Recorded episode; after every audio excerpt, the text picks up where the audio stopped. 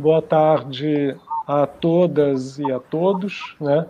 É um grande prazer hoje darmos continuidade à nossa série de debates é, do CEA, do Centro de Estudos Avançados da Universidade Federal Rural do Rio de Janeiro, né?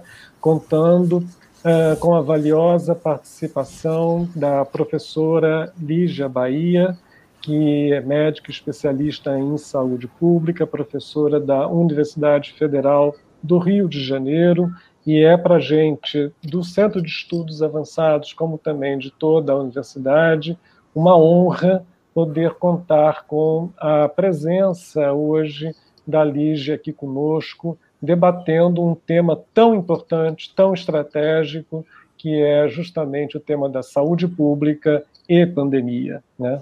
É, nós também contamos, é, para animar o nosso debate, né, com a participação das professoras, minhas colegas da Universidade Federal Rural do Rio de Janeiro, a professora Áurea Tivarria, que é professora titular do Departamento de Química Orgânica e trabalha na área de Química Medicinal, né, como também a professora Lilian Borges, que é professora do Departamento de Psicologia e do Programa de Pós-Graduação em Psicologia, também com uma análise das questões relacionadas né, à saúde, à família, aos idosos, né, nesse contexto é, recente. Né? Então, é um debate, uma conversa, digamos assim, né, bastante informal, é, nós, como de praxe, também aproveitamos para trazer para o meio da roda os comentários e questões é, das pessoas que nos assistem, aproveitando de antemão para agradecer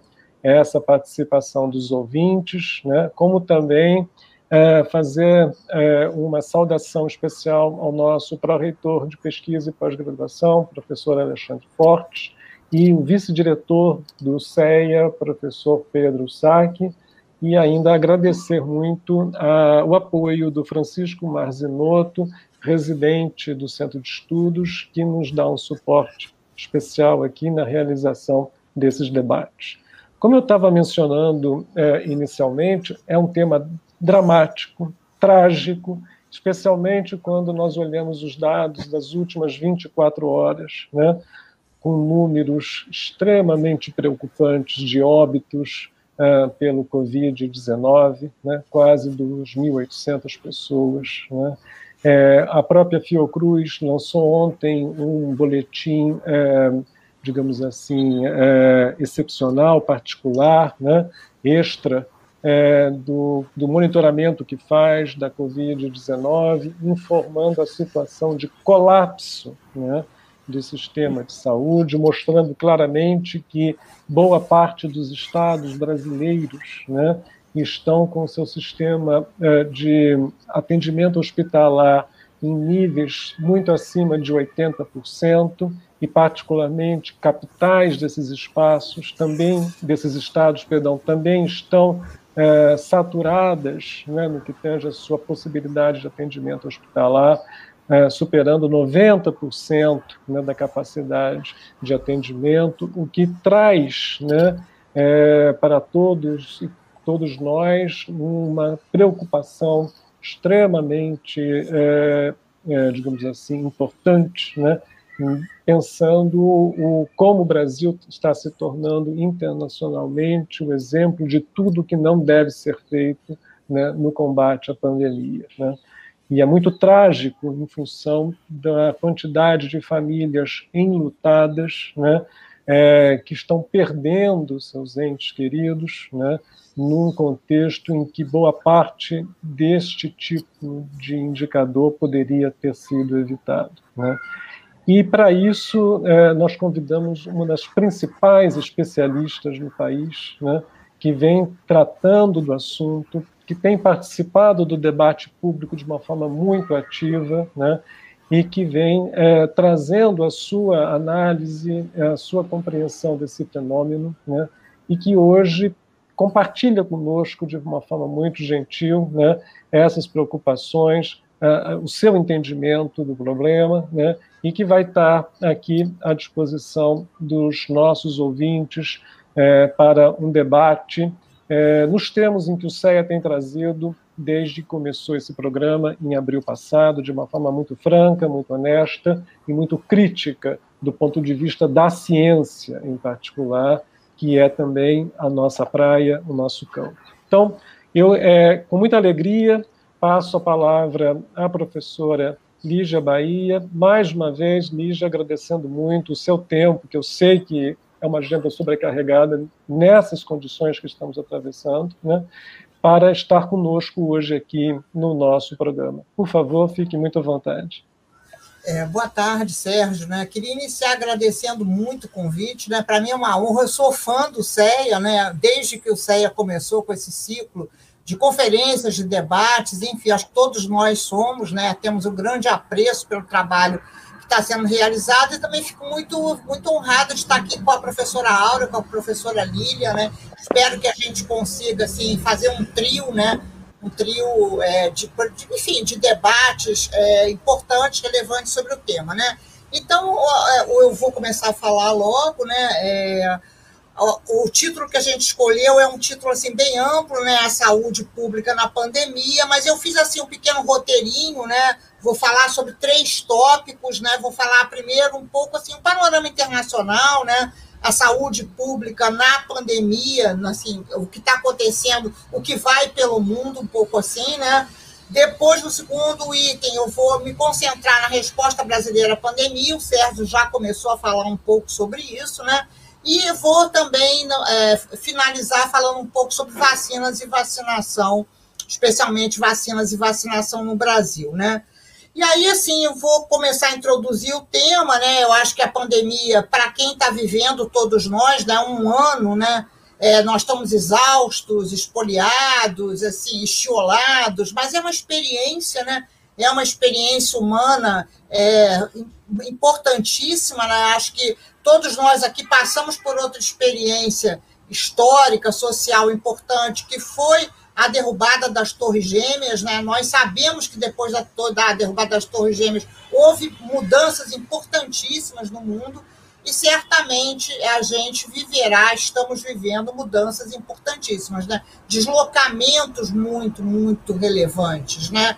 É, assim como foi com, enfim, com a peste negra e com outras pandemias e epidemias. Né? Por exemplo, acho que nem todas as pessoas que são mais jovens é, não, tem, tem, pouco, tem, tem, tem pouca noção, mas a, a, a, epidemia da AIDS, a pandemia da AIDS, ela foi um divisor de águas em relação a todo o debate sobre gênero, etc. Né?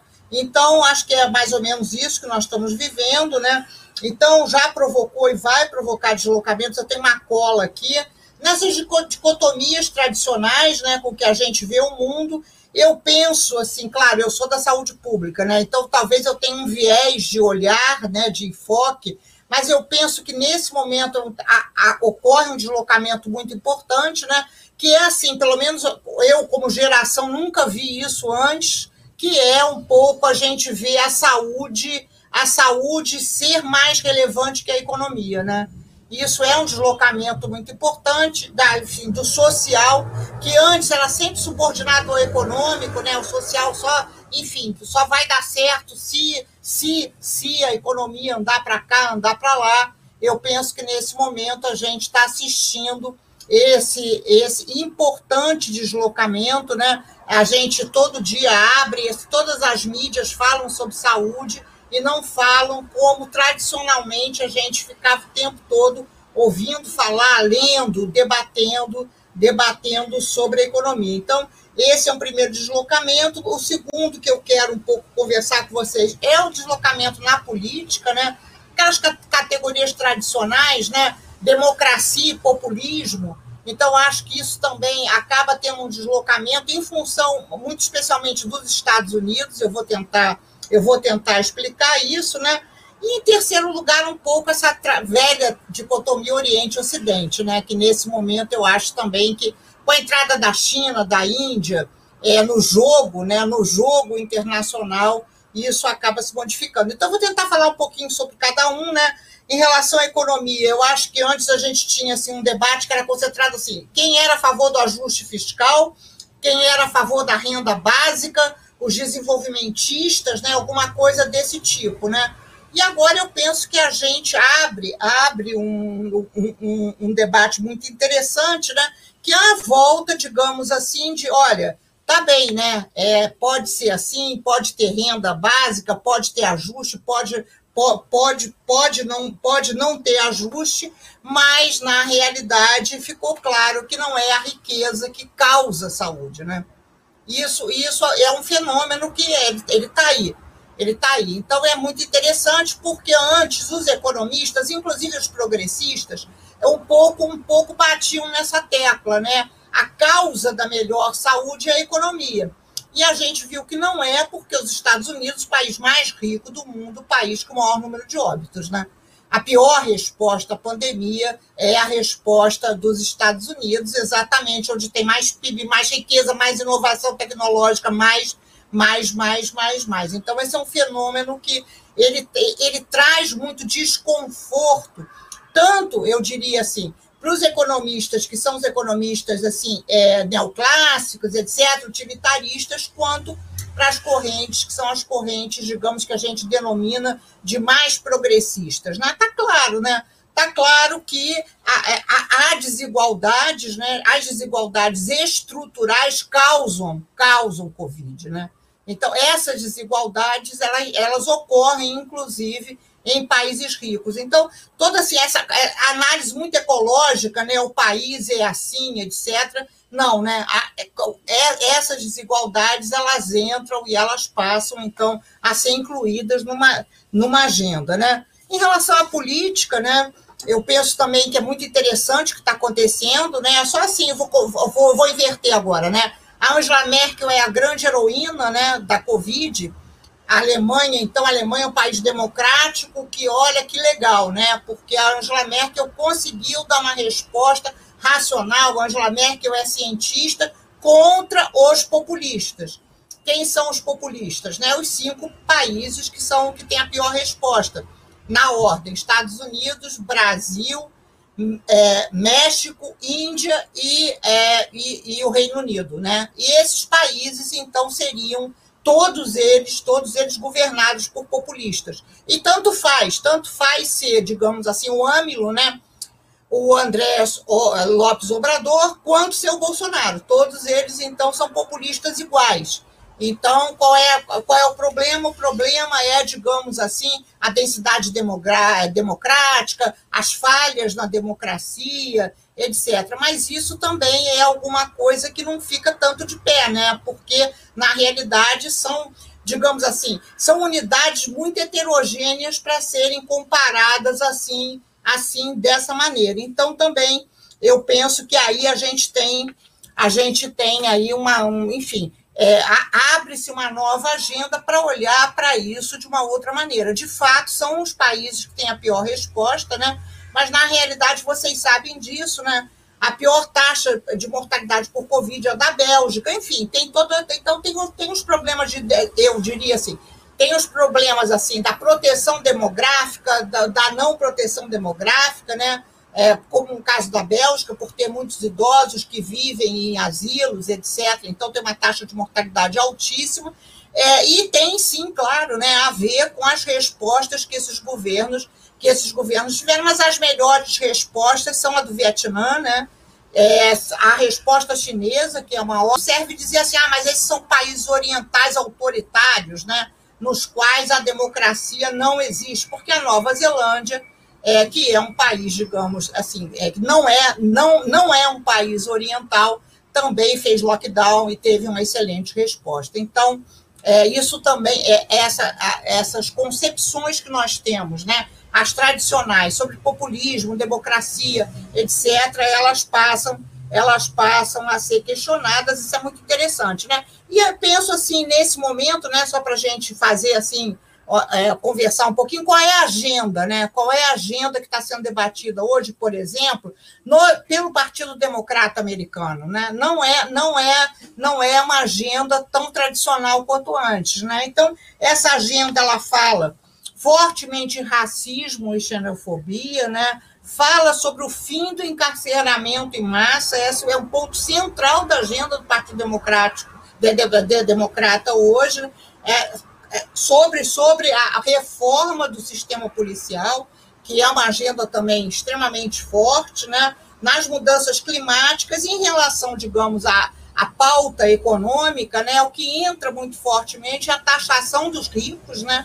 É, assim, a taxação, é, temos, temos que taxar temos que taxar os ricos, a ampliação da oferta de serviços públicos, muito, muito numa, numa volta, né? Volta uma concepção assim do Marshall sobre o que é política social, né? Política social é aquela que tem oferta de serviços públicos, né? E a, também o não repasse de fundos públicos para serviços privados nem de saúde e nem de educação.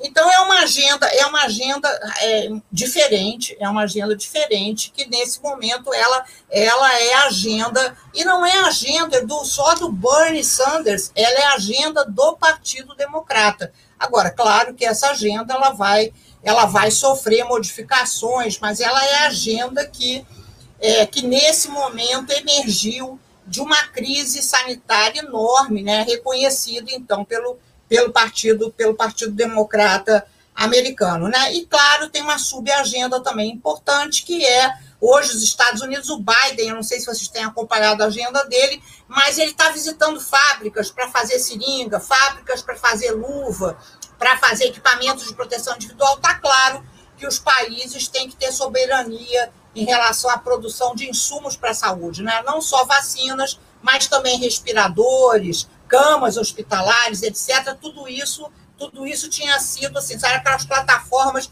de exportação, né? E que agora, e que agora não. Então, é, é passa a ser um reconhecimento que os países têm que ter, têm, têm que ter essa autonomia. Em relação, então, ao Oriente e Ocidente, né? Essa é uma mudança muito grande, né? A gente, eu não sei vocês, mas eu só leio artigo científico agora de chineses. Isso nunca tinha ocorrido antes na minha vida.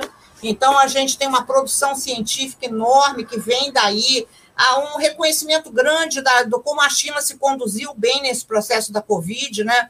Eu não sei se todos vocês sabem, mas a China, a China sequenciou né, o, o SARS-2 coronavírus e ofereceu ao mundo esse sequenciamento de maneira muito rápida. Isso é, tem um reconhecimento internacional muito grande de como foi boa essa conduta, essa conduta da, essa conduta da, da China e tem todo, é, todo isso, sim, todo mundo passou a se achar lindo, né? Eu não sei se vocês lembram aquele, aquele hospital que tinha um robô que entregava comida, todos os preconceitos né, anti-China passam, nossa, que legal, olha como eles fazem, eles conseguem construir um hospital em uma semana, olha o 5G chinês da China, a China passou a ser vista né, como uma solução, né? E a China, não, agora fora, digamos assim, dessa é, dos símbolos né, dessa, dessa, dessa apreensão simbólica, a China tem, tem tido um papel na diplomacia internacional muito importante. Né? Para a China, a vacina é um bem público, então tudo isso pode, pode modificar bastante, bastante o debate sobre propriedade intelectual, sobre patentes, né? tudo isso, então, que é, que, que, é, que, é, que é fundamental e que antes era assim, vai ser assim que é, né? Tem que ter patente, se não tiver patente, não tem inovação. Então, bom, agora falando sobre o Brasil, né? A resposta do Brasil é muito ruim, né? O Brasil é um daqueles cinco países que tem resposta ruim, né? A gente tem pique, repique, né? Nesse momento, a gente tem mais casos do que teve em abril, então nós estamos há um ano com um número enorme de casos e óbitos, né? Isso é uma singularidade, porque os outros países tiveram primeira onda, segunda onda, e a gente nem sabe bem se pode chamar de onda, porque na realidade é sempre um platô, né? Ou, ou outra metáfora que não é aquilo que não é a do platô, mas é sempre alguma coisa pegando fogo o tempo todo, né? Nós estamos, nós estamos num incêndio permanente. Então, é, é, é bastante exaustivo isso, né? É muito desafiante para todos nós é, e, enfim, e, e uma resposta ruim, né? Mas tem um paradoxo, né? Porque é uma resposta ruim no momento que todo mundo diz, nossa, mas olha como o SUS é bom, né? Então, acho que a gente tem que explicar isso um pouco, porque como é que o SUS pode ser bom se a resposta brasileira é ruim, não é? Então, eu que vou tentar assim, explicar isso um pouquinho, né? É, é, isso mesmo, né? O SUS é bom e a resposta brasileira é ruim, porque na realidade, assim, houve uma parte do SUS que não que foi total, inteiramente desmobilizada durante a pandemia, né? Então, eu vou tentar assim, explicar assim, o, qual, é a resposta à pandemia. Né? Ela tem uma resposta em três degraus, né? O primeiro degrau é a gente impedir o contato, não é? Impedir o contato, ou seja, diminuir as oportunidades de contato com o vírus. Então, esse é o primeiro degrau. Daí as medidas de distanciamento, lockdown, etc. Essa é a medida, é a medida para diminuir as oportunidades, as oportunidades. E o Brasil não fez isso. O Brasil não fez isso no início, não fez no meio e não está fazendo agora. Então, as oportunidades de contato são muito grandes. Né? O segundo degrau seria a gente conseguir detectar casos assintomáticos, né? E separar aí, os casos assintomáticos transmitem, mas se a gente souber que eles são casos, a gente pode isolá-los, né?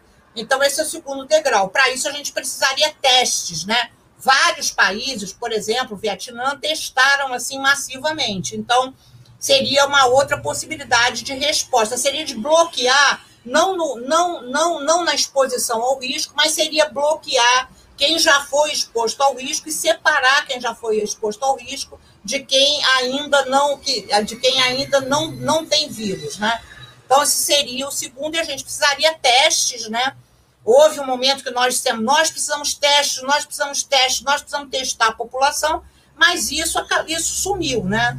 Então, é, a gente precisaria também locais para isolar essas pessoas, para manter essas pessoas alimentadas, né? Limpas, seguras, etc. Né? Lembra que a gente começou a pensar sobre isso? Hotéis, etc., lugares para que essas crianças, para que essas pessoas permanecessem, permanecessem isoladas. E o terceiro é tratar os casos graves, né?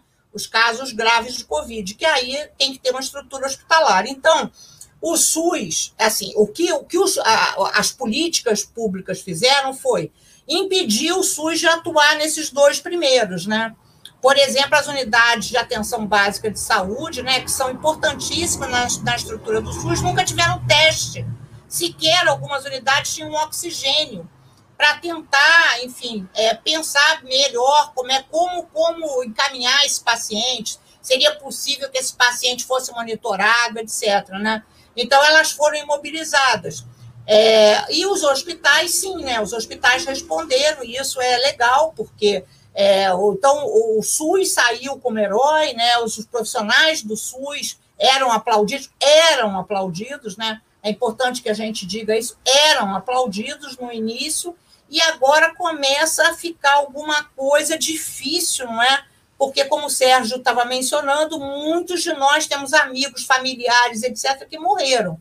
E que morreram e sempre fica aquela, aquela, enfim, aquela, aquele sentimento que poderiam ter sido melhor atendidos. Né? E certamente muitos deles poderiam ter sido melhor atendidos mesmo. Não é a gente não a gente não está desconfiando à toa.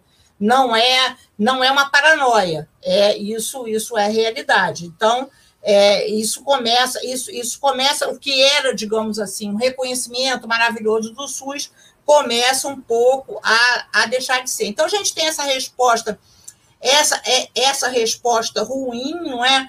E, e, ruim o tempo todo, porque nós temos quatro ministros da saúde, né? Vou falar um pouquinho sobre os quatro. O Mandetta, né, que era um ministro conciliador, tentava, então, é, unir, dizer que não, olha só, não precisa ser tanto lockdown, não precisa, não, tá bem, a cloroquina, a, a, o médico pode prescrever. Ele tentava, ele, ele, ele tentava fazer essa conciliação que acabou se tornando impossível, né? E ele, ele enfim, forçou, ele forçou, ele forçou uma, de, uma, uma, demissão.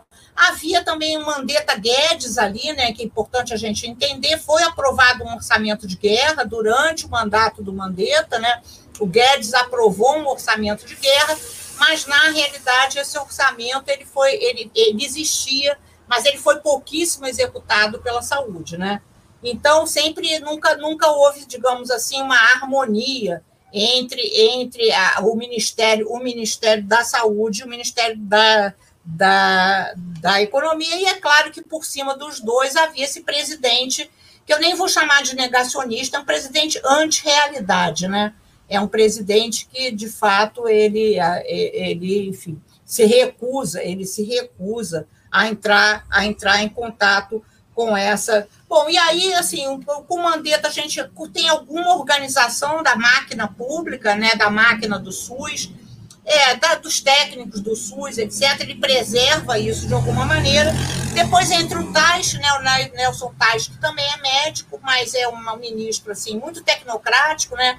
Nelson Tais queria resolver tudo com estatísticas e testes e durou pouquíssimo à frente, à frente do Ministério. Certamente também não tinha base, base política né, para se manter no Ministério. O Pazuello é um ministro lamentável, né, é, certamente a história o condenará, né? Muito lamentável, porque é, ele desorganizou ainda mais essa, essa, esse, digamos assim, a nossa institucionalidade do SUS desorganizou completamente, né? Isso é um crime, é um crime importantíssimo, né? Porque de fato a gente já tinha uma dificuldade de resposta e desorganizar completamente essa resposta é alguma coisa assim é, que, bom, a gente ainda ainda tem ainda vai vai ter o que falar sobre isso, né? Então é com uma descoordenação grande, né, das secretarias municipais e estaduais e claro, né, a favor da cloroquina volta com essa agenda da cloroquina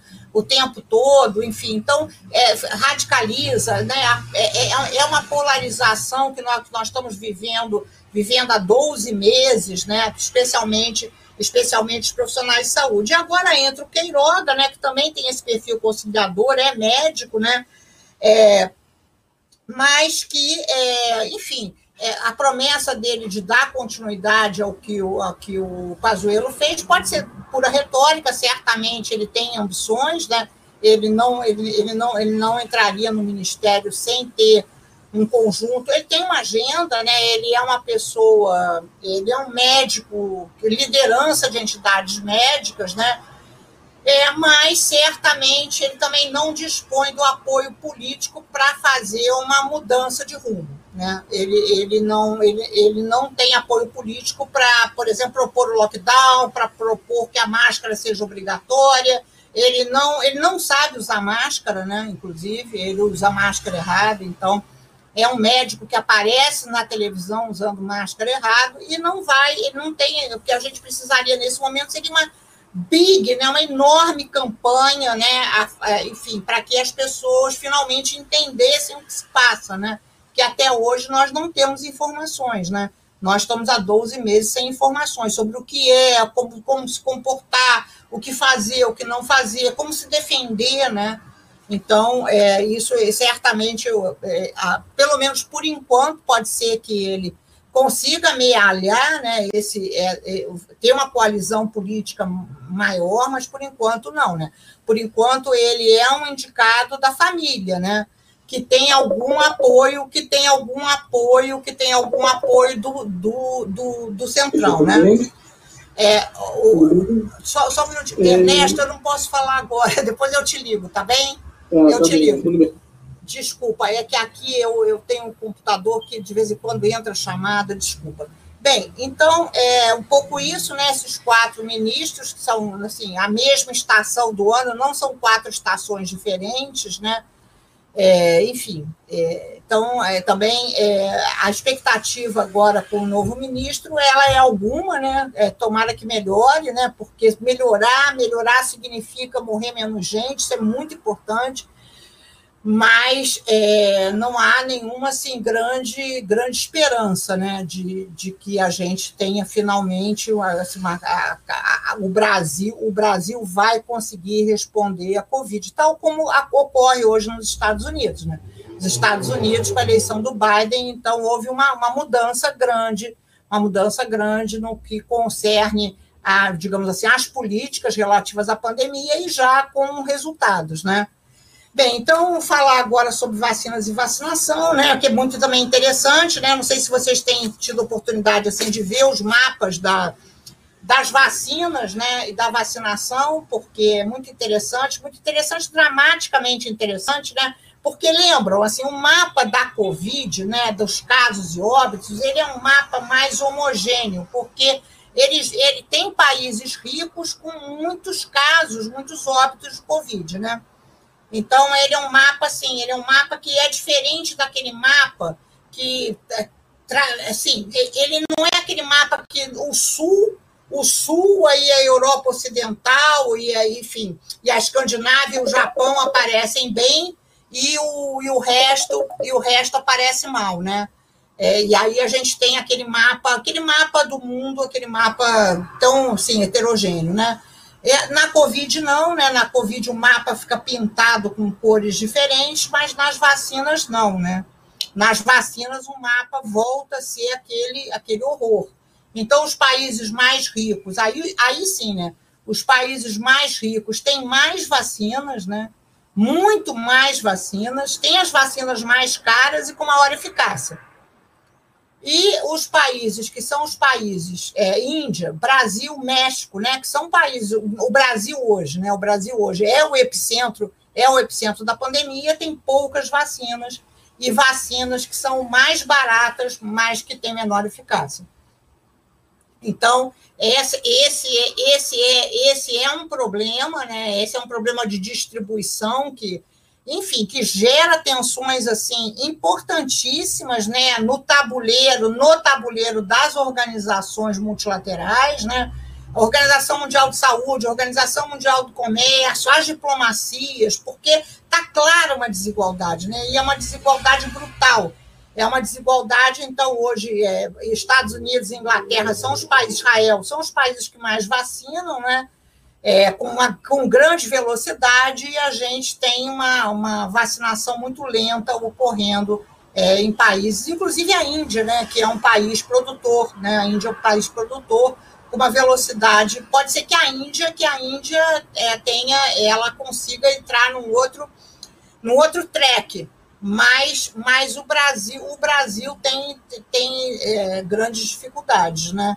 apesar de nós termos uma tradição grande é, na, enfim, nós temos um programa nacional de vacinação muito tradicional, muito competente, né? Nós temos produção de vacina, especialmente o Butantan é um tradicional produtor de vacina, mas não temos essa tecnologia para a produção de vacinas contra a Covid-19. Então, todos os contratos de transferência de tecnologia são contratos ultra problemáticos, né? O Brasil, então, ficou muito para trás nesse, nesse, nesse processo da, digamos, da, do desenvolvimento de vacinas e testes, né? E, e, e na própria negociação, na, na aquisição, nas compras de vacinas. Então, isso, isso é um problema, né? Problema, bom, é, é, é, isso, né? Possivelmente, se a gente, se a gente der, se a gente conseguir, né? Se a gente conseguir mudar, agora está claro que o presidente da República ele está a favor da vacina, né? Ele foi convencido, ele, ele então passa a ser um defensor um defensor da vacina, mas a gente, a gente só vai ter alguma resposta no segundo semestre, né? o que é bastante tarde frente ao que nós estamos vivendo hoje, né? As 3 mil mortes por dia duas, pelo menos duas variantes importantes, né? A de Manaus e a do Rio de Janeiro. Então, a gente tem já uma circulação grande de vírus com variantes. Assim, os virologistas são otimistas em relação à eficácia da vacina para essas variantes, mas é, essa é, esse é um desafio, né? É importante que a gente também olhe, olhe, olhe para isso, né? Bem, então, é, a saúde, né, tentando assim fazer uma síntese dessa um pouco dessas conjecturas, né? Como é que o SUS sai da pandemia, né? Como é que a saúde pública sai da pandemia no Brasil?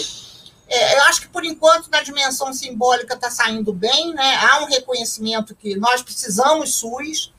Isso é diferente, por exemplo, o ex-ministro Ricardo Barros, ele dizia que o SUS não que, que o SUS era, era uma coisa velha, era um dinossauro.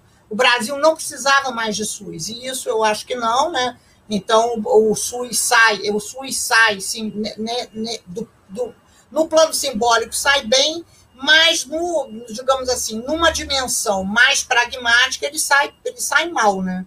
sai mal, está desorganizado, está pequeno, é, enfim, mal financiado. E a gente tem um processo de privatização muito grande no Brasil, né? A maioria das classes médias tem plano privado, mas não dá tempo da gente falar aqui, hoje não é o tema, né? É, então, é, a saúde, né? É, tentando assim uma, uma espécie assim de conclusão para provocar o debate. A saúde hoje está na agenda internacional, né? Um tema forte na agenda internacional. É, todos falam sobre saúde. O Biden fez uma campanha centrada na saúde. O Obama já tinha feito uma campanha centrada na saúde também, né? Então, todas as lideranças internacionais falam sobre saúde, etc, etc. Mas no Brasil a saúde não é, não, não, não é central na agenda política, não é. Não foi nas eleições de 2018, né? Só para a gente ter uma ideia, né? as eleições de 2018 ocorreram em plena pandemia. E os candidatos a prefeito, tanto da, digamos assim, do espectro mais à direita, quanto centro, quanto esquerda, não priorizam saúde. Então, essa é, é, é, essa é, digamos assim, uma singularidade, né? Uma singularidade brasileira. A saúde não, não, ela não, ela não é prioridade mesmo não é mesmo, né? A prioridade é assim, na, nessas eleições, nas eleições de prefeito agora, a prioridade era assim, alguma coisinha assim, mais de reforma urbana, etc, né? Se a gente pode juntar juntar tudo, educação, etc, mas não, mas não saúde. A educação ela predomina, ela predomina sobre a saúde, inclusive, digamos assim, no debate político mais mais local, né?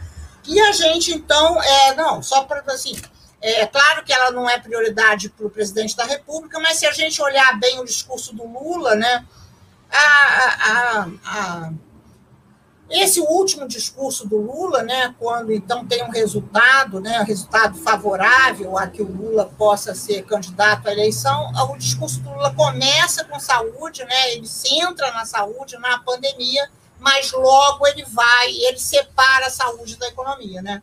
Ele vai falar da Petrobras, de incluir o pobre no orçamento, etc, etc, mas não conecta. Então, é, esse é um problema. E se é assim, se não tem conexão, não tem conexão, né?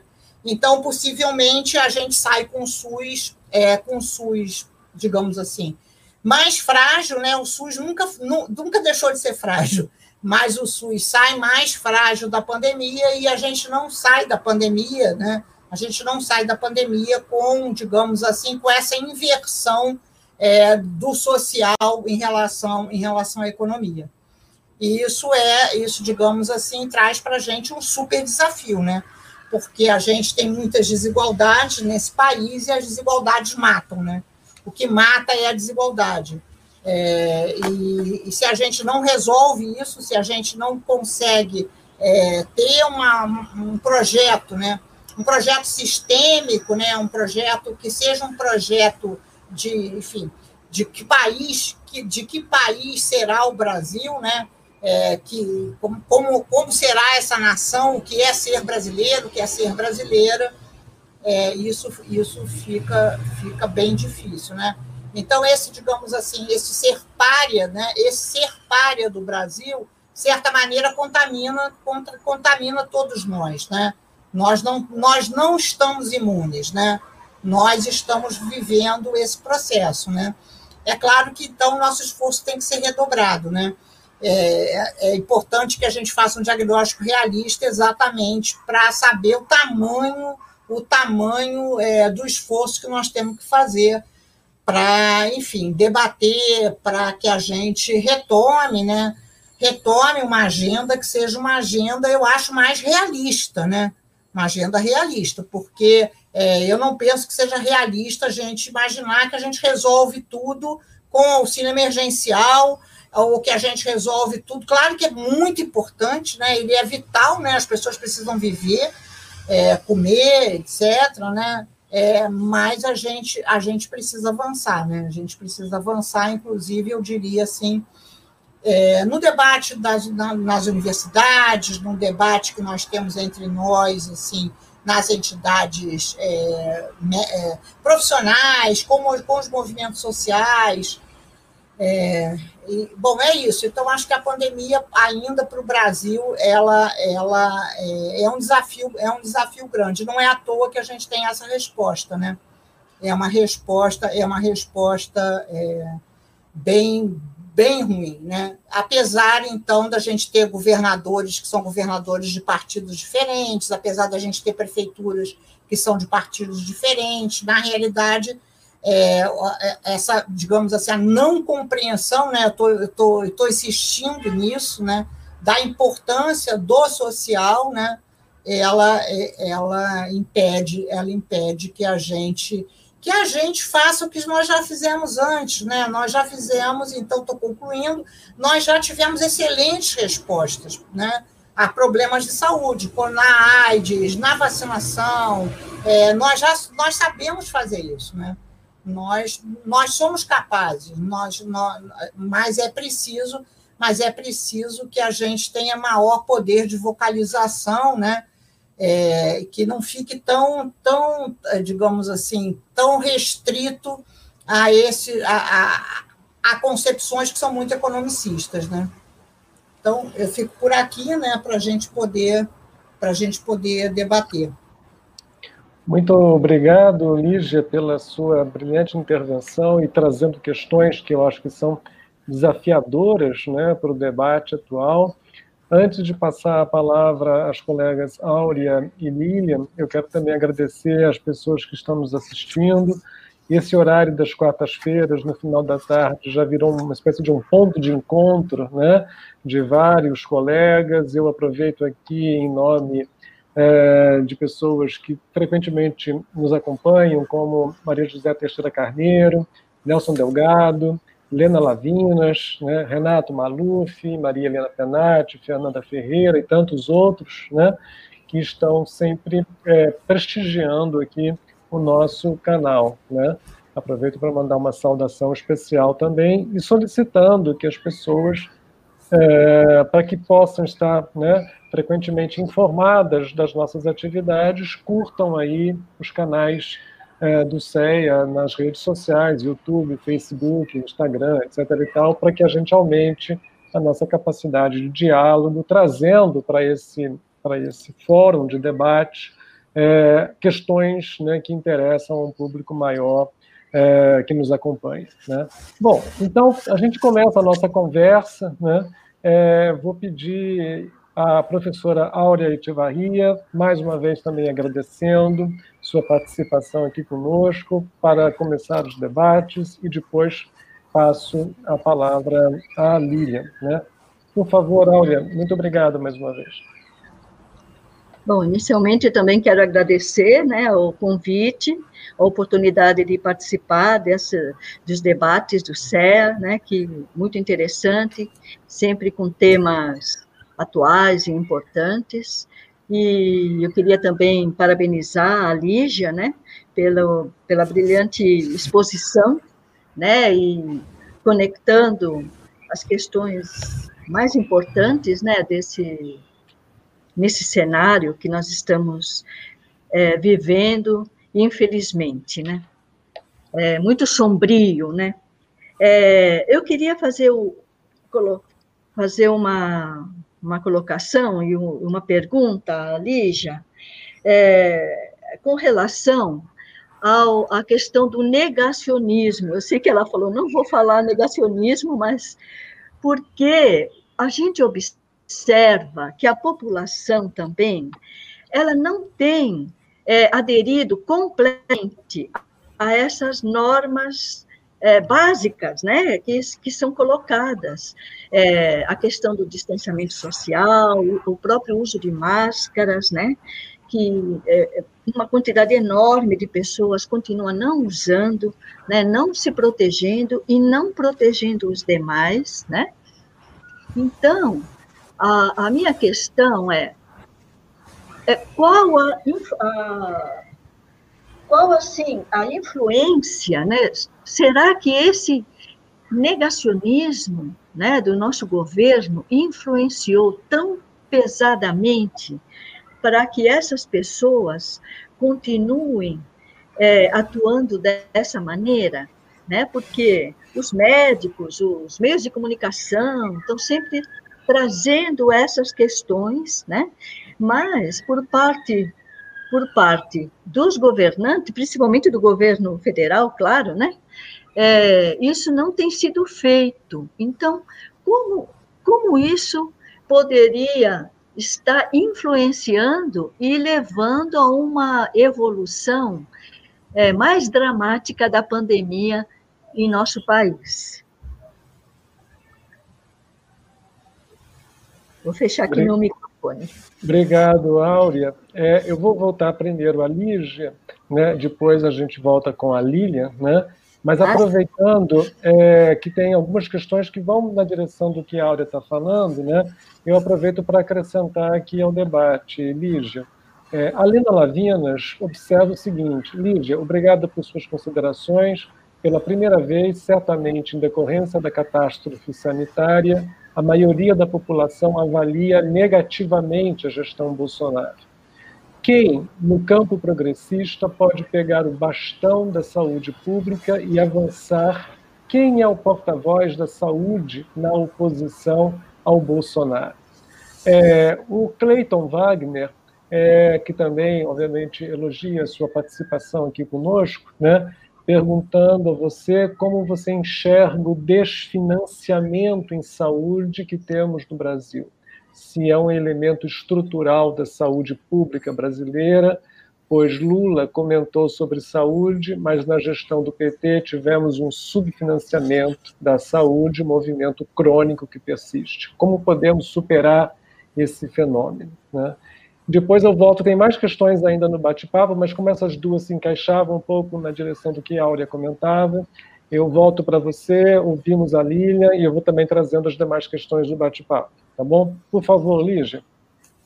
Bem, eu, Áurea, é assim, eu acho muito importante sua pergunta, né? Certamente para a população brasileira não seria de jeito nenhum tranquilo é, obedecer, digamos assim, os cânones, né?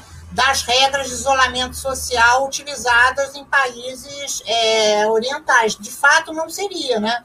São povos que. São, a, a, população tem o hábito de não pegar em dinheiro, de usar máscara, de, de não abraçar, né, de não beijar, de não beber gritando. Né? As pessoas não gritam, não falam no, no, em transporte público, né? permanecem em silêncio. E nós não, nós adoramos beber, gritar quando a gente bebe, grita, canta, aí sim, né, que o vírus vai que vai, né? Então, claro, é claro que, é claro, eu digo assim, eu não queria falar negacionismo, porque seria muito importante que a gente tivesse a oportunidade de fazer uma adequação disso, né? A gente, né? O que é possível, o que é possível fazer. Porque repara, Áurea, que agora virou uma doideira. As pessoas dizem assim, não, eu vou ao enterro, né? Mas eu vou ao enterro de máscara. Eu digo, não, não pode ir ao enterro.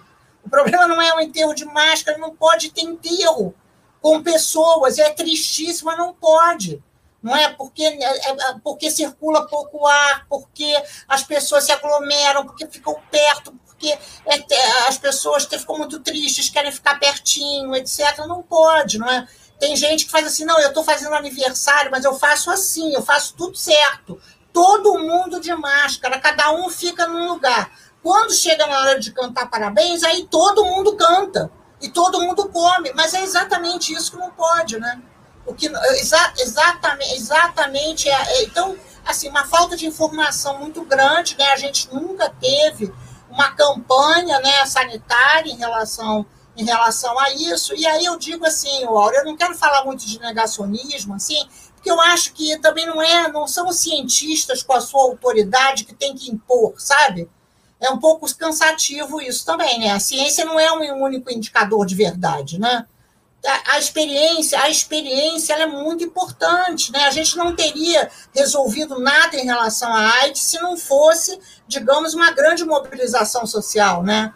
Então, todas as estratégias, digamos assim, de enfrentamento da AIDS, elas vieram, elas vieram dos grupos organizados, etc. Era assim que a gente tinha que olhar para essa para essa pandemia. Então, muitas vezes eu, eu, eu, penso assim, é até muito cientista falando, né? Eu sou uma, né? Muito cientista falando, e pouca e pouca participação. Aí não dá, né? não, não, há, não há a menor possibilidade. As pessoas moram perto, em casas pequenas. É, então, essa ideia do isolamento, da, né, ela, ela, não, ela não é compatível com, com o modo de vida né, da população. Então, é, daí, né, daí seria muito importante os testes, daí seria muito importante a gente ter uma combinação de estratégias, exatamente porque a gente já sabia de antemão que uma só não, não, não, não daria conta. O negacionismo do, do nosso, do nosso, dos nossos governantes, né, inclusive do nosso, de,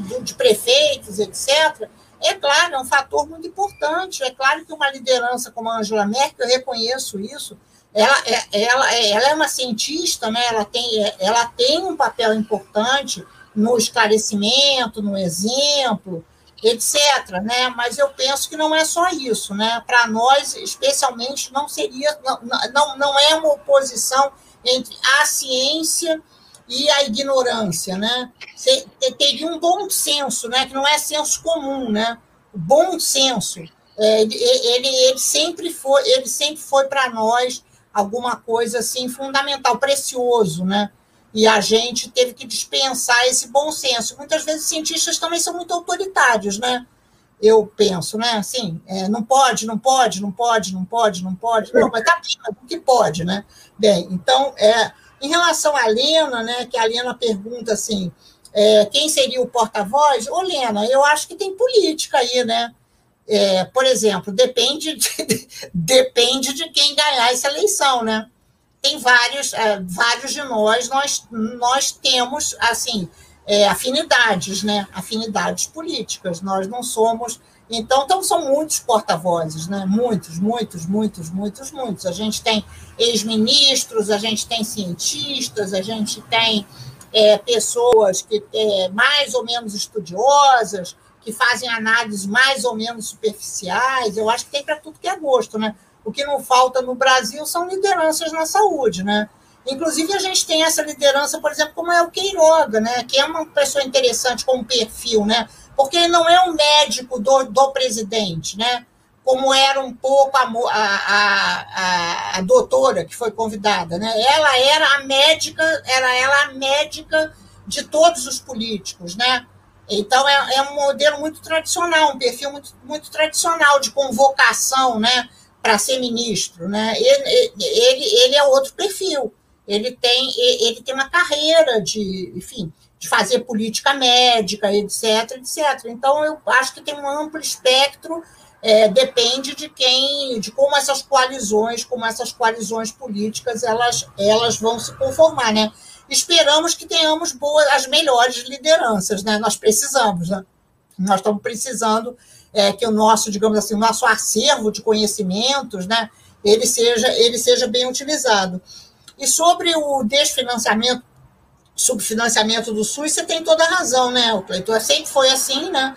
A gente nunca teve o SUS bem financiado, nem com Fernando Henrique, nem com Lula 1, nem com Lula 2, nem com Dilma 1, nem com Dilma 2. Então, é, esse, esse é um problema, esse é um problema estrutural no Brasil, né? A gente tem aquela agenda que eu, que eu mencionei, não sei se, se eu falei muito rápido, né? a gente precisa ter financiamento público, mas a gente não pode deixar os fundos públicos serem utilizados para financiar os serviços privados, né? Essa é uma agenda, essa é uma agenda importante. Nós não podemos ser ingênuos, né? Não é assim, somos contra a emenda constitucional 95. Não, tá bem. Nós somos contra a emenda constitucional 95, claro. Mas não é só isso, né? Nós precisamos que os recursos que financiam o público não sejam desviados para o privado, como acontece hoje no Brasil, né? Largamente acontece isso, acontece isso muito. Então, é, foi o que aconteceu durante esses governos todos, né? Esses governos todos, os governos da rede, rede de democratização foram governos que favoreceram muito o setor privado da saúde e também da educação, né? Tem uma analogia aí, né, entre, entre, entre saúde, entre saúde e educação, e isso não pode ser, né? Porque senão a gente só aumenta a desigualdade, né? A gente não reduz, não reduz as desigualdades. Bem, então é isso. Espero ter, espero ter respondido. Obrigado, Lígia. É, então, agora eu chamo é, para nossa conversa a colega Lilian Borges, né, como eu disse, da área de psicologia da nossa universidade. Mais uma vez também, Lilian, agradecendo muito aqui a sua participação aqui nos nossos debates. Por favor, fique muito à vontade. Professor Sérgio, eu que expresso minha satisfação né, de estar participando nesse momento e, portanto, agradeço né, a oportunidade. Muito bom poder ouvir a professora Lígia Bahia mais uma vez, né, ainda com essa possibilidade aqui de interrupção.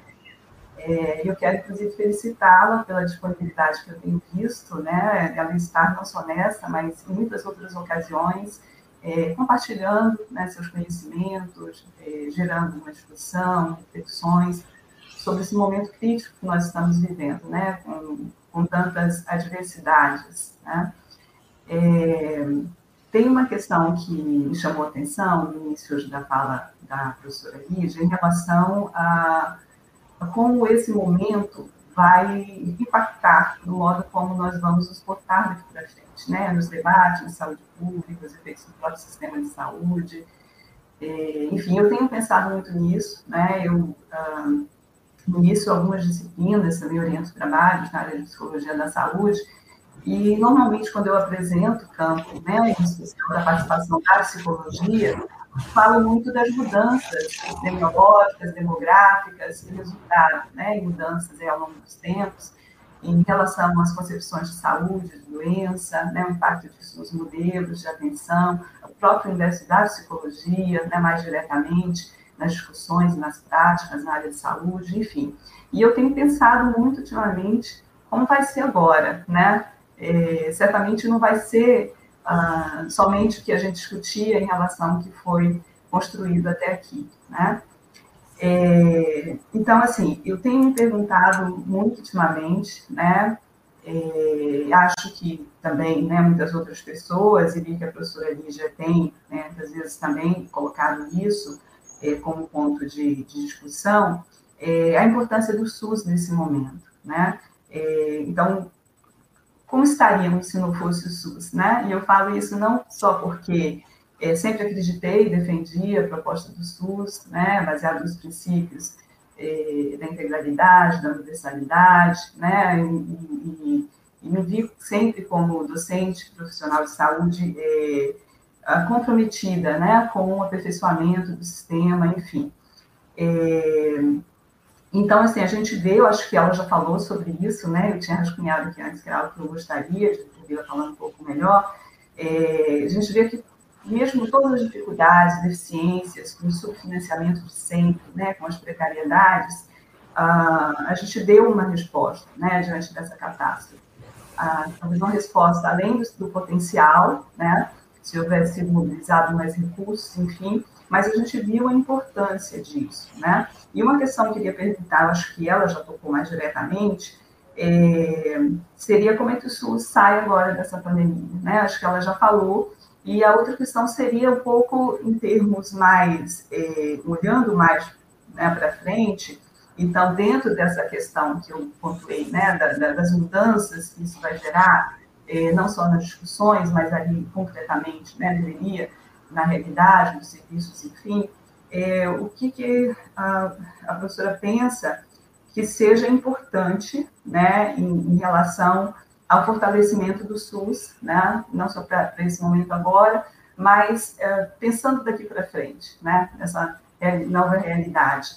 É, o que, que deve ser né, o foco das discussões, nosso investimento, é, para ter um SUS mais fortalecido, né, é, eu acredito, né, como ela disse, que a gente sai um pouco mais forte em termos de reconhecimento do valor do SUS, né? É, não sei se é, em termos né, de, de, ter conseguido mais recursos para poder fazer frente né, a, a, a, realidade tamanha, né, a complexidade. Então, queria ouvir um pouco mais sobre isso, né? É, olhando um pouco o SUS, né, como estudiosa do SUS, né, até aqui e a partir de agora, né, como é que a gente se posiciona em relação a, ao que buscar, ao que defender, né, eh, de melhorias para o sistema, além de tantas precariedades que a gente já conhece. Muito obrigado, Lilian, pelas suas palavras. Eu volto então à Lígia e depois vou puxar algumas questões que também estão no nosso bate-papo. Lígia, por favor. Então, Lilian, agradeço muito a sua pergunta, né? Assim, é, é bom, é, como é que a gente pode fazer, assim, vou tentar me fixar nisso, né? Como é que a gente pode fortalecer o SUS? Eu penso que a gente fortalece o SUS se a gente, primeiro, Lilian, disser assim, olha só, o SUS não é vacina, né? O SUS é um sistema de saúde, porque, na realidade, o SUS, é, o SUS é o hospital, né? É o hospital do CTI, ou agora o SUS é vacina. Não, o SUS é um sistema, né? O SUS é o que possibilita que a gente seja igual, que a gente seja cidadão, que a gente tenha assim alguma coisa que articula vigilância epidemiológica, vigilância sanitária, produção de insumos, né? E com, e com um sistema, um subsistema de serviços de saúde, né? É, porque é, senão a gente fica assim, né? A vacina versus cloroquina, né? A vacina salva. É, o que salva é a vacina. É, isso tem sido muito frequente no debate entre nós, né? Assim, há anticloroquinistas pró-vacinistas. Mas veja, não é assim, o que nós temos que pensar é o seguinte, não, o que resolve é a redução das desigualdades, né? Isso, isso é, é difícil. Então, acho que isso é uma coisa do fortalecimento do SUS. O SUS é um sistema, né? O SUS está incluído como direito, né? Ele, a gente pensava numa reforma sanitária, né? O SUS seria o, digamos assim, o, o braço mais pragmático dessa reforma sanitária, mas é preciso que a gente avance, né? Com uma agenda que seja uma agenda uma agenda mais estruturante. Então, eu acho que a gente assim fortalece o SUS. Por quê? Porque nesse momento a gente tem prefeitos, governadores, todo mundo comprando vacina, né? O consórcio Nordeste, que é constituído pelos governadores é, do, do, PSDB, do PCdoB, né, do PT comprando vacina, as prefeituras comprando vacina e até partidos assim de esquerda, né, fazendo projetos para comprar vacina, né? Bom, eu, eu, tive a oportunidade de discutir um desses projetos. Falei, mas gente, vocês estão doidos, né? O que, que, é isso, sabe? O que, que, é isso? É um partido de esquerda que é neoliberal, que vai comprar vacina, assim, para vacinar na frente quem, né? Como é que a gente faz isso? A gente põe na frente quem para ser vacinado, né? Então, o governador tal compra vacina e esse estado vai ser vacinado na frente. Como é, como é que é isso, né? E foi aprovada essa lei agora, né? Essa lei que é um horror, né? É uma lei que é um retrocesso para o SUS, né? E que foi comemorada, inclusive todo, todo mundo comemorou essa lei que permite, então, que estados e municípios comprem vacina e que a iniciativa privada compre vacina. E está todo mundo achando isso sensacional, né? Porque, claro, que a ideia é que a vacina salva, né? A saída é a vacina. Todos nós, todos nós, então, temos que sair correndo, correndo atrás da vacina. E aí não tem SUS, tem vacina, né? Que não é, que não são sinônimos. Então, eu penso que é muito importante fortalecer o SUS. Agora, esse debate é um debate dificílimo nesse momento, porque é, tem muito avanço neoliberal no Brasil, né? Todos nós nos tornamos um pouquinho neoliberais, né? Então, é, é assim, é, a, as pessoas falam assim, nossa, mas você é antiga, você está dizendo uma coisa antiga. Não, eu estou dizendo uma coisa ultramoderna. Né? Hoje, os países europeus, os Estados Unidos, reconhecem que tem que ter um sistema público universal. Eu não estou falando uma coisa antiga. Quem está falando uma coisa antiga é você, mas achando que está sendo moderno. Né? Então, é, é, é, a, gente, a gente, digamos assim, tem um embate duro, né? muito duro, muito duro. E você tem toda a razão em meio a mudanças demográficas importantes. Né? Inclusive, nós vamos reduzir a esperança de vida no Brasil. A Covid vai fazer o nosso indicador de esperança de vida derrubado. Os Estados Unidos já está derrubado. Vocês sabem disso, né? É importante que a gente abra um parênteses para falar. A Rússia, né, é, quando ela era União Soviética, ela tinha uma esperança de vida mais ou menos, né, bacana. E depois não, a Rússia perdeu esperança de vida, a Ucrânia perdeu 10 anos de esperança de vida.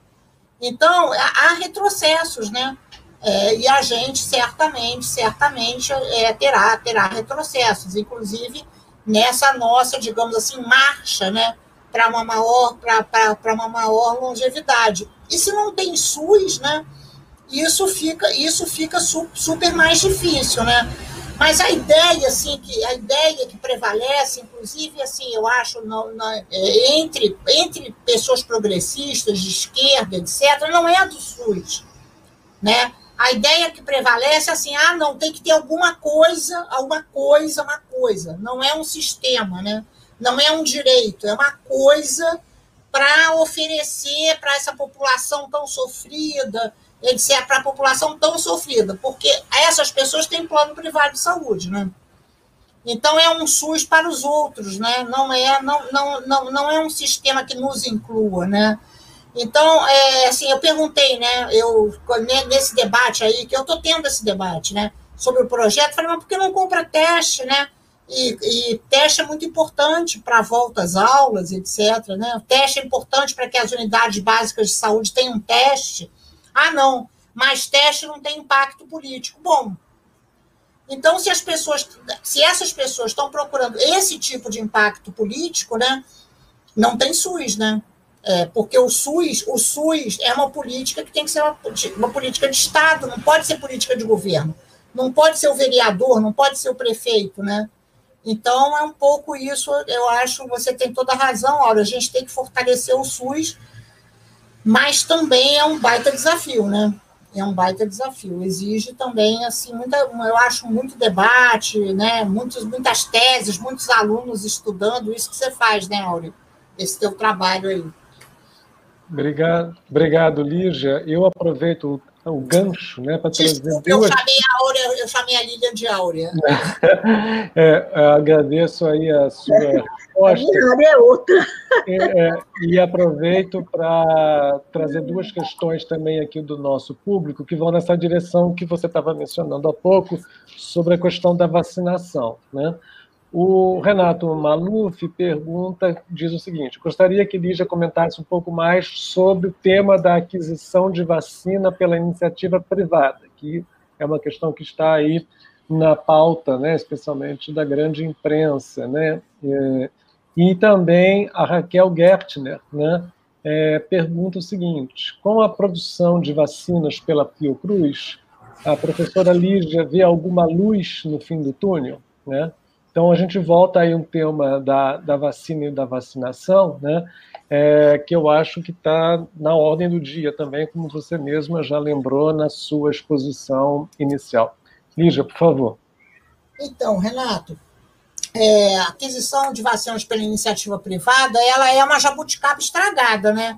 Porque não tem país nenhum no mundo com, é, é fazendo isso, né? A Índia tem um ensaiozinho é, teve outro país que teve a Indonésia, teve um ensaiozinho e tal, mas a Suprema Corte da Indonésia já disse não, não, não, não, não tem, não tem compra para iniciativa privada. Na Índia eu acompanhei um pouquinho, depois eu, eu, eu parei eu parei de acompanhar. Tá, assim, todos os países assim chamados democráticos, né? É, quem comprou vacina foram os governos, os governos nacionais, que inclusive investiram fortemente no desenvolvimento de vacina. Então é difícil. Veja, o governo, o governo joga, joga assim, é, muito dinheiro né, para o desenvolvimento da vacina. E depois quem vai, quem vai comprar a vacina, vai usar a vacina, a iniciativa privada, não, né? Não, não e não, né? Então, o que está acontecendo é, na Inglaterra, que é um país produtor, né, nos Estados Unidos e tal, é não, né? A vacina ela é, ela é comprada, né? Comprada. É, os produtores são privados, né? Embora com muito investimento para o desenvolvimento das tecnologias, desenvolvimento, é, com muito investimento governamental, as vacinas são compradas pelo governo, ponto, né? E no Brasil era para ser assim também, as vacinas são compradas pelo governo, ponto. Mas, então, desde o início surge essa ideia, assim, dos, a, a gente tem um empresariado, um empresariado nacional muito, muito, muito, é, como é que a gente chamaria, assim, é, é, é, porque veja, é, tá, eu vou, eu vou descrever, eu não vou, eu, eu, eu não consigo conceituar, eu consigo descrever. A gente teve o grande empresariado contra, né, que se posicionou contra, Bradesco, Itaú, disseram, não, é, nós não, não queremos comprar, a vacina tem que ser pública, vai ter que ser comprada pelo governo. E a gente tem um outro tipo de empresário que aí, como é não, nós queremos comprar, nós queremos comprar, é muito assim, a liderança é o Visa, né? Que é o dono dessa rede de cursos, é, e tem outras, tem, tem, tem outros empreendimentos. Né? Nós queremos comprar, nós queremos comprar, nós vamos comprar e nós vamos vacinar nossos empregados para que a gente retorne rapidamente a economia, etc. Então, tem uma divisão né, nesse, nesse, nesse empresariado e eles conseguiram aprovar essa lei. É, no Brasil, vai ser possível que empresas privadas adquiram vacina. Por sorte nossa, no meu modo de ver, por enquanto, os produtores não querem vender. Repara, olha só, é quase é, é, é, é, tão jabuticaba estragada que eles não têm, eles não têm de quem comprar, porque os grandes produtores estão nós não vamos vender. Nós só vendemos para os governos. Tem uma pressão muito grande hoje pela equidade na vacinação, né? Essa, digamos, esses produtores já estão sendo pressionados para não ter patente, para, enfim, para o fim do licenciamento, para transferir tecnologia, é, etc. Imagina se eles forem vender para o Visa, né? Então, é, o, que, o, que, o que acontece, digamos assim, nesse, nesse plano internacional. Então, por enquanto, eu acho que, por sorte, né, nós estamos protegidos por essa forte pressão para que a vacina seja equânime, etc, etc. Tem um debate sobre preços, né?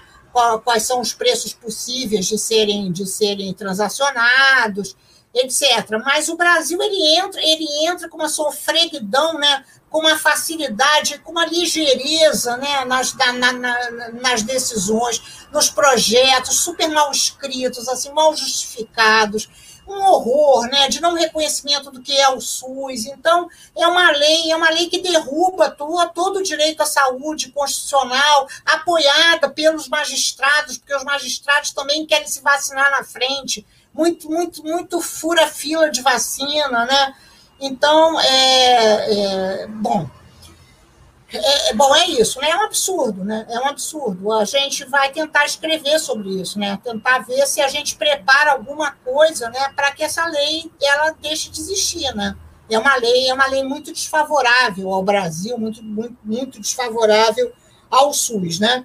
E a Raquel pergunta, então, sobre a produção pela Fiocruz, né? Muito importante, né, Raquel? A, a, a, a Fiocruz, ela prevê, né? É, olha só, prevê um contrato de transferência, né? A Fiocruz fez uma encomenda tecnológica, não é uma compra, é uma encomenda tecnológica.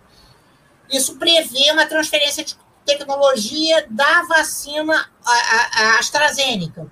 Ela, a vacina AstraZeneca tem uma base tecnológica, né? É, de vetor viral. Ela tem uma base tecnológica que é um pouco diferente é, do que o Butantan tem, por exemplo, uma tradição muito forte de fazer é, vacina com vírus inativado.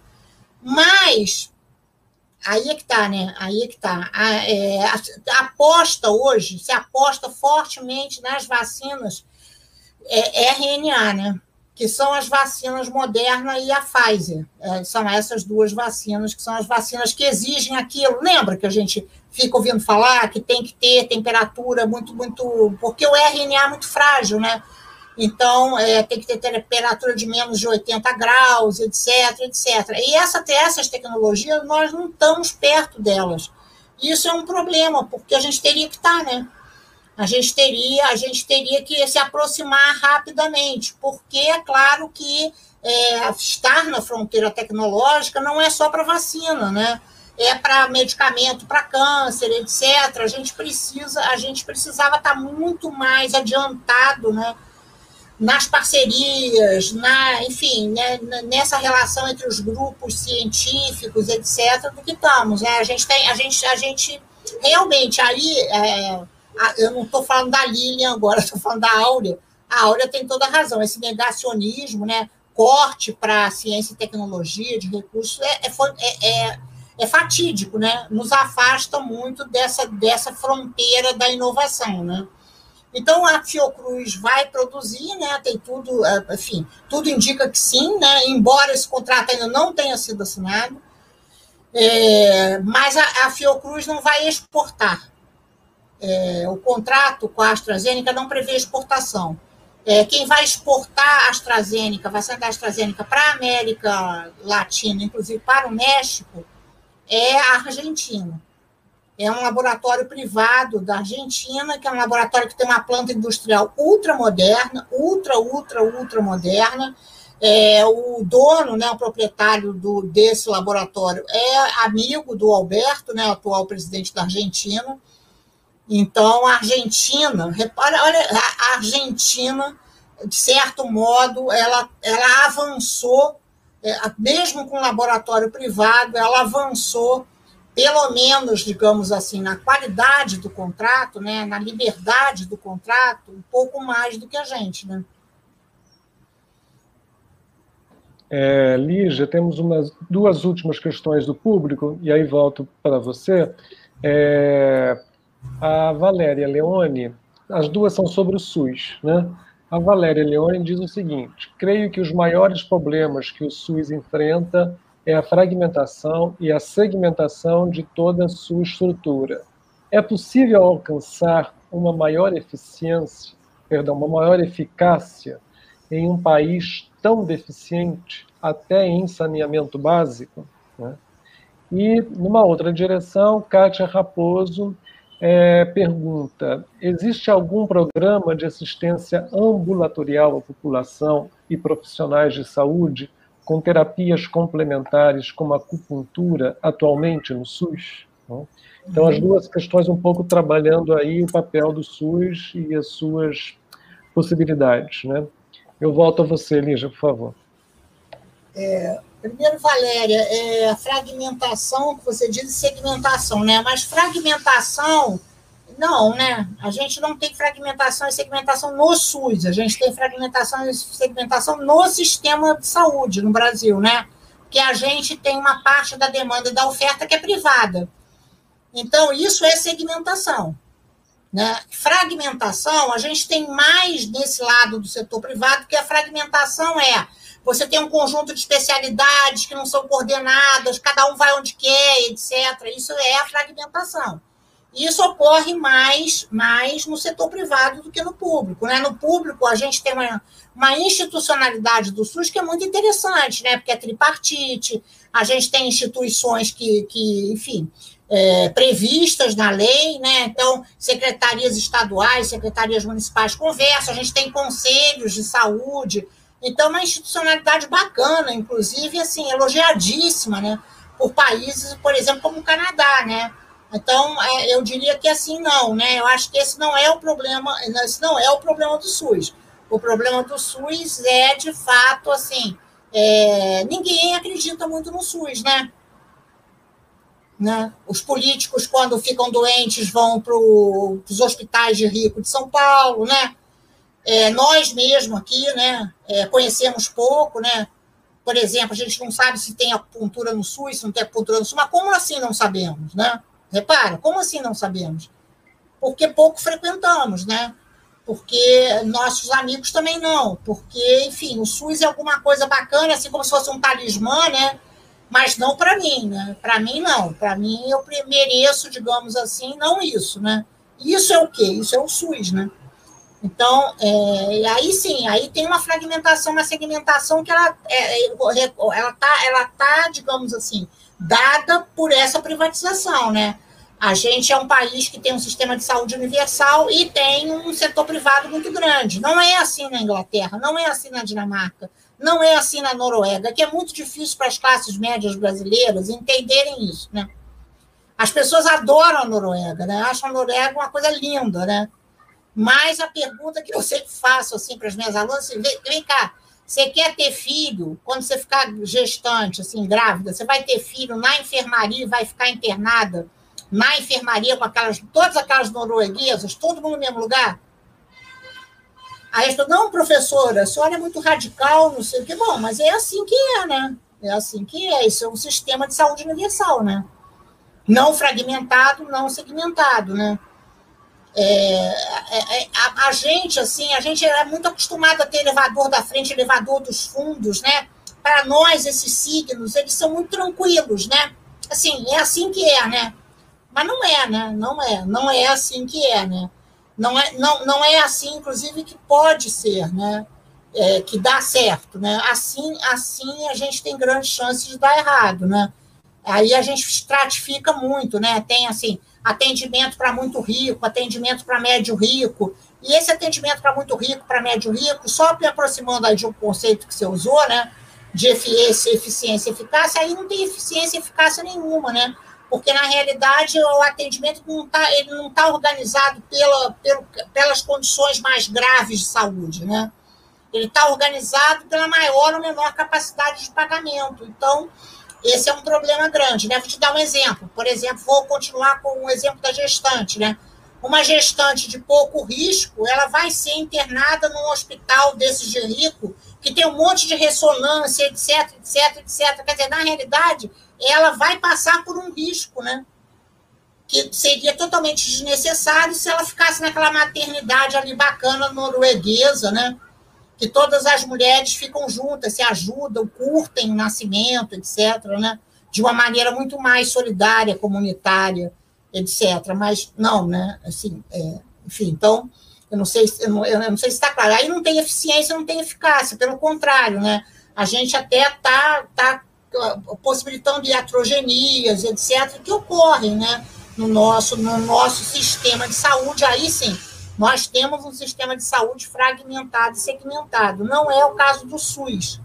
O SUS tem lá seus, seus, seus, seus fluxos de referência, de contra-referência, etc, etc. Coisa que não ocorre dessa maneira no setor privado, né? O que acontece no setor privado é que você entra num lugar, aí o seu plano, o seu plano é aquele plano meio ziriguidum, está lascado, né? Que vai ser transferido, querendo ou não querendo, para um lugar assim que, né, que não tem nada a ver com a sua condição de saúde, né? Bem, então, não sei também, Valéria, se eu conseguir, se eu conseguir te responder. E a Kátia pergunta se tem assistência ambulatorial para essas eh, chamadas terapias alternativas, né? É, sim, né? A gente conseguiu aprovar isso, né, Kátia? Logo com a Constituição, uma briga danada, né? Porque é uma briga, muitas vezes, assim, contra as corporações, né? É, mas sim, então tem acupuntura, tem homeopatia, é, é, a gente tem, a gente prevê também assim participação de das religiões, né? É, a gente gosta muito dessa ideia, né, de ter as religiões, inclusive as religiões de matriz afro, etc., por perto, porque é, são um apoio importante, né, para a recuperação de pacientes, etc. Então, isso existe, mas existe muito pouquinho, né? Muito, muito, muito aquém do que a gente gostaria, né? Do que a gente precisa, né? Porque é claro que essa lógica, né, são outras racionalidades, né, terapêuticas, etc., que são muito importantes, porque elas fazem um contraponto, né, com essa, com esse cientificismo muito, muito, muito, é, muito, às vezes é, exagerado, né, como se a ciência fosse Deus, né. Então é, temos sim, temos sim, até isso também é muito elogiado. Esse é um avanço, esse é um avanço do SUS, né? A incorporação dessas práticas, né? Dessas práticas é, terapêuticas que não são, não, que, que, não são, que não são as tradicionais, né? Então é bacana, é um ponto, ponto a nosso favor, né? Obrigado, Lígia, mais uma vez. Nós estamos chegando ao final do programa. Eu vou então passar a palavra para Áurea e para Lilian para suas despedidas e palavras finais, e depois retorno a Lígia antes de encerrar aqui o nosso debate. Áurea, por favor, para sua despedida, por favor. Seu microfone, Áurea, tá, microfone está tá mudo. Áurea, seu microfone. É mesmo, esqueci de ligar o microfone. É, agradeço novamente a oportunidade né, de estar aqui com, com vocês, né, e principalmente aprendi muito com a Lígia, né, e foi muito interessante. E eu acho que tem muito a fazer, né, e o SUS realmente é um sistema extremamente importante, né, eu tive minhas duas filhas usando o SUS, né, e foi excelente, mas realmente muita coisa tem que mudar nesse país, né, e principalmente a política, né, e consequentemente a política de saúde, né, que que a gente está, está se perdendo, né? E eu só queria, é, não, sei se, não sei se pode fazer alguma pergunta a mais, acho que a gente já tem que se despedir, né? A gente tem que se despedir. Fique à vontade, Olha. É, não, porque eu sei que várias vacinas estão sendo desenvolvidas também em nosso país, e algumas delas estão em fase bem avançada, mas, lamentavelmente, não está vendo nenhum apoio né, governamental que teria que. Porque todos esses estudos, esses trabalhos, né, essas investigações, elas, são, elas necessitam de muito recurso financeiro, infelizmente, né? E não está vendo o apoio necessário, né, que poderia ter sido dado logo no início, e quem sabe a gente já teria uma vacina brasileira, né, é, desenvolvida nos laboratórios do Brasil, nas universidades e nos institutos de pesquisa. Não sei se a Lígia sabe alguma coisa disso, de, é, como, como estão né, essas vacinas brasileiras, mas, de qualquer maneira, eu já me despeço e agradeço muito, né, e fiquem bem, e se cuidem, hein, por favor. Obrigado, Áurea. Lilian, por favor.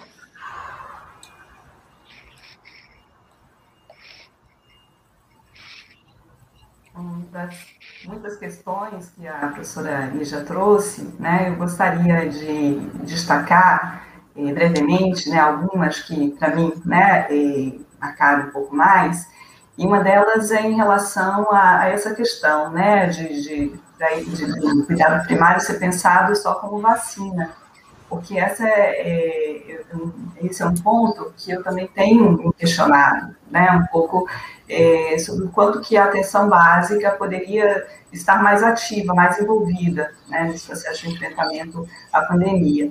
É, e aí, né, com outras é, medidas de prevenção primária, não só as imunizações, né, no campo da educação e saúde, no meu campo a gente fala muito em psicoeducação, né, que a gente trabalha não só a informação, mas o impacto também, né, disso em termos emocionais, de comportamentos, hábitos, enfim.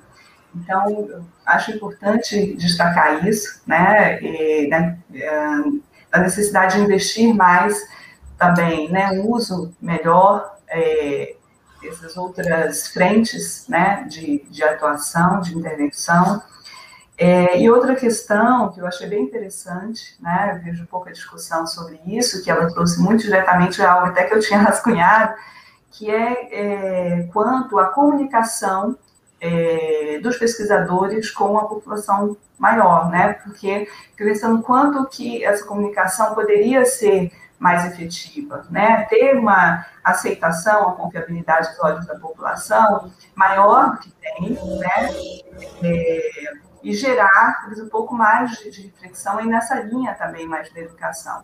Porque eu tenho visto, por exemplo, é, desde o início do mês agora, é, apesar, né, todos que eu entro nas minhas redes sociais, falar de uma morte, de uma pessoa conhecida, de um parente, né, de alguém que eu conheço, enfim, e apesar disso, que para mim seria pontos de mobilização, no sentido de nos unirmos, solidarizarmos, a gente vê mais polarização, mais discussão, mais enfrentamento.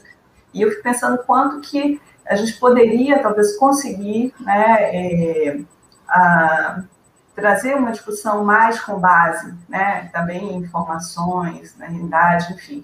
É, é uma, é um, uma reflexão, né, nesse momento, o quanto que a gente precisaria pensar um pouco melhor como é, uh, otimizar mais esses espaços, né, e modo de comunicação, porque eu vejo que temos tido uh, alguns espaços, né, na mídia, em eventos como esse, mas ainda assim, eu acho que existe muita desinformação, muito posicionamento que não é com base, né, em conhecimentos mais sólidos, enfim.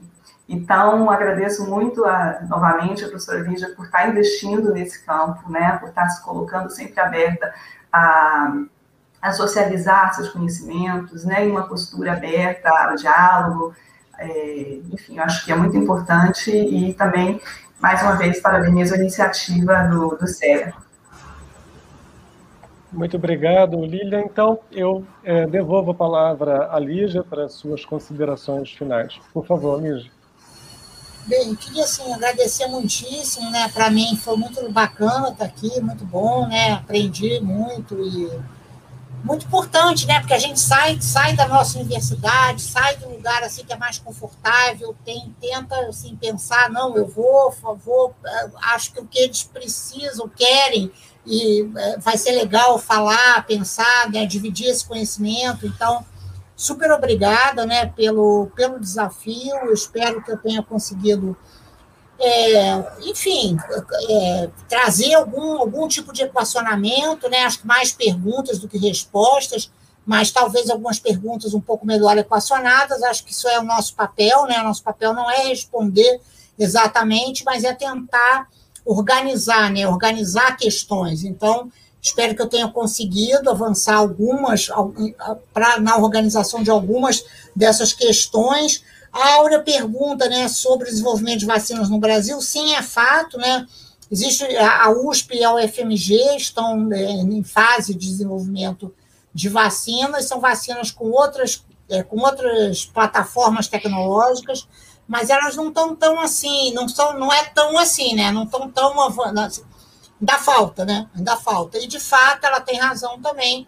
Obviamente, se houvesse, se houvesse apoio, né? Se houvesse financiamento, certamente a gente estaria, a gente, a gente tá, estaria bem mais avançado, né? É, eu agradeço também a Lilian, né, por, por, esse, enfim, eu acho que era isso mesmo, né, que eu queria trazer um pouco essa, esse, essa concepção de SUS como sistema, né, essa concepção de SUS como uma política é, de Estado, né, concepção da saúde como um direito, eu concordo com ela, acho que a atenção básica tem que ser revitalizada urgentemente, né? Agora há iniciativas para que as vacinas sejam todas aplicadas de maneira central, né? Então, assim, não, não precisa ser na rede básica porque é desperdício, então pode fazer assim, drive-thru, vamos vacinar todo mundo, e eu estou radicalmente contra isso, acho que é importante manter a rede básica vacinando, a rede básica funcionando, porque, é, é bom, é o que temos para hoje, né? E precisamos preservar o que temos para hoje para pensar o que poderíamos ter para amanhã e para depois da manhã e para 2022, né?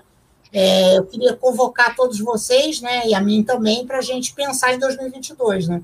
Nós temos que ser, acho que nós estamos desafiados a isso, né? A pensar um projeto realista é, para esse país é, em 2022. 2022 é o bicentenário da independência, né? E aí, assim, que independência, né? Qual, qual independência que nós podemos ter, né? Queremos, vamos, vamos pensar sobre isso. Eu acho que, e é claro que não é um tema só para a saúde, né? Exigiria também que a gente pensasse isso de maneira interdisciplinar, multidisciplinar, transdisciplinar. Então, agradeço muito, acho que o centro, que o CEA tem essa, tem, é, é, será um locus, certamente, pra, é, muito relevante para esse debate. Obrigada. Bom, eu queria então mais uma vez fazendo coro às diversas manifestações aqui no nosso bate-papo do YouTube que elogiaram muito o programa de hoje e particularmente o debate, a discussão travada. Quero mais uma vez agradecer particularmente a Lígia Bahia, pela sua generosidade, pela sua participação aqui conosco, né? e a contribuição muito importante também das professoras Áurea Tivarria e Lilian Borges nesse debate, e também, obviamente, aos nossos ouvintes que nos acompanham e que comentam, perguntam e dão a dinâmica própria a esse programa. Aproveito para convidar a todas e todos para o nosso próximo debate da quarta-feira seguinte, com Paulo Sérgio Pinheiro, né, que vai tratar do tema dos direitos humanos, escalada autoritária, direitos humanos e pandemia. Né?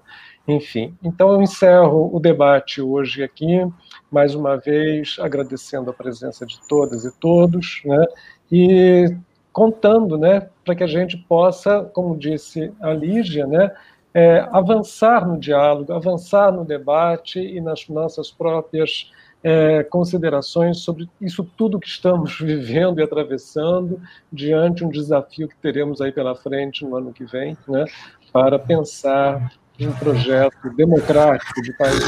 Né? Bom, enfim, muito obrigado, boa noite a todas e todos, mais uma vez, Lígia, Áurea e Lilian, prazer estar aqui com vocês e compartilhar esse espaço. Obrigado mesmo. Boa noite, gente. Até mais, tchau, tchau. Tchau.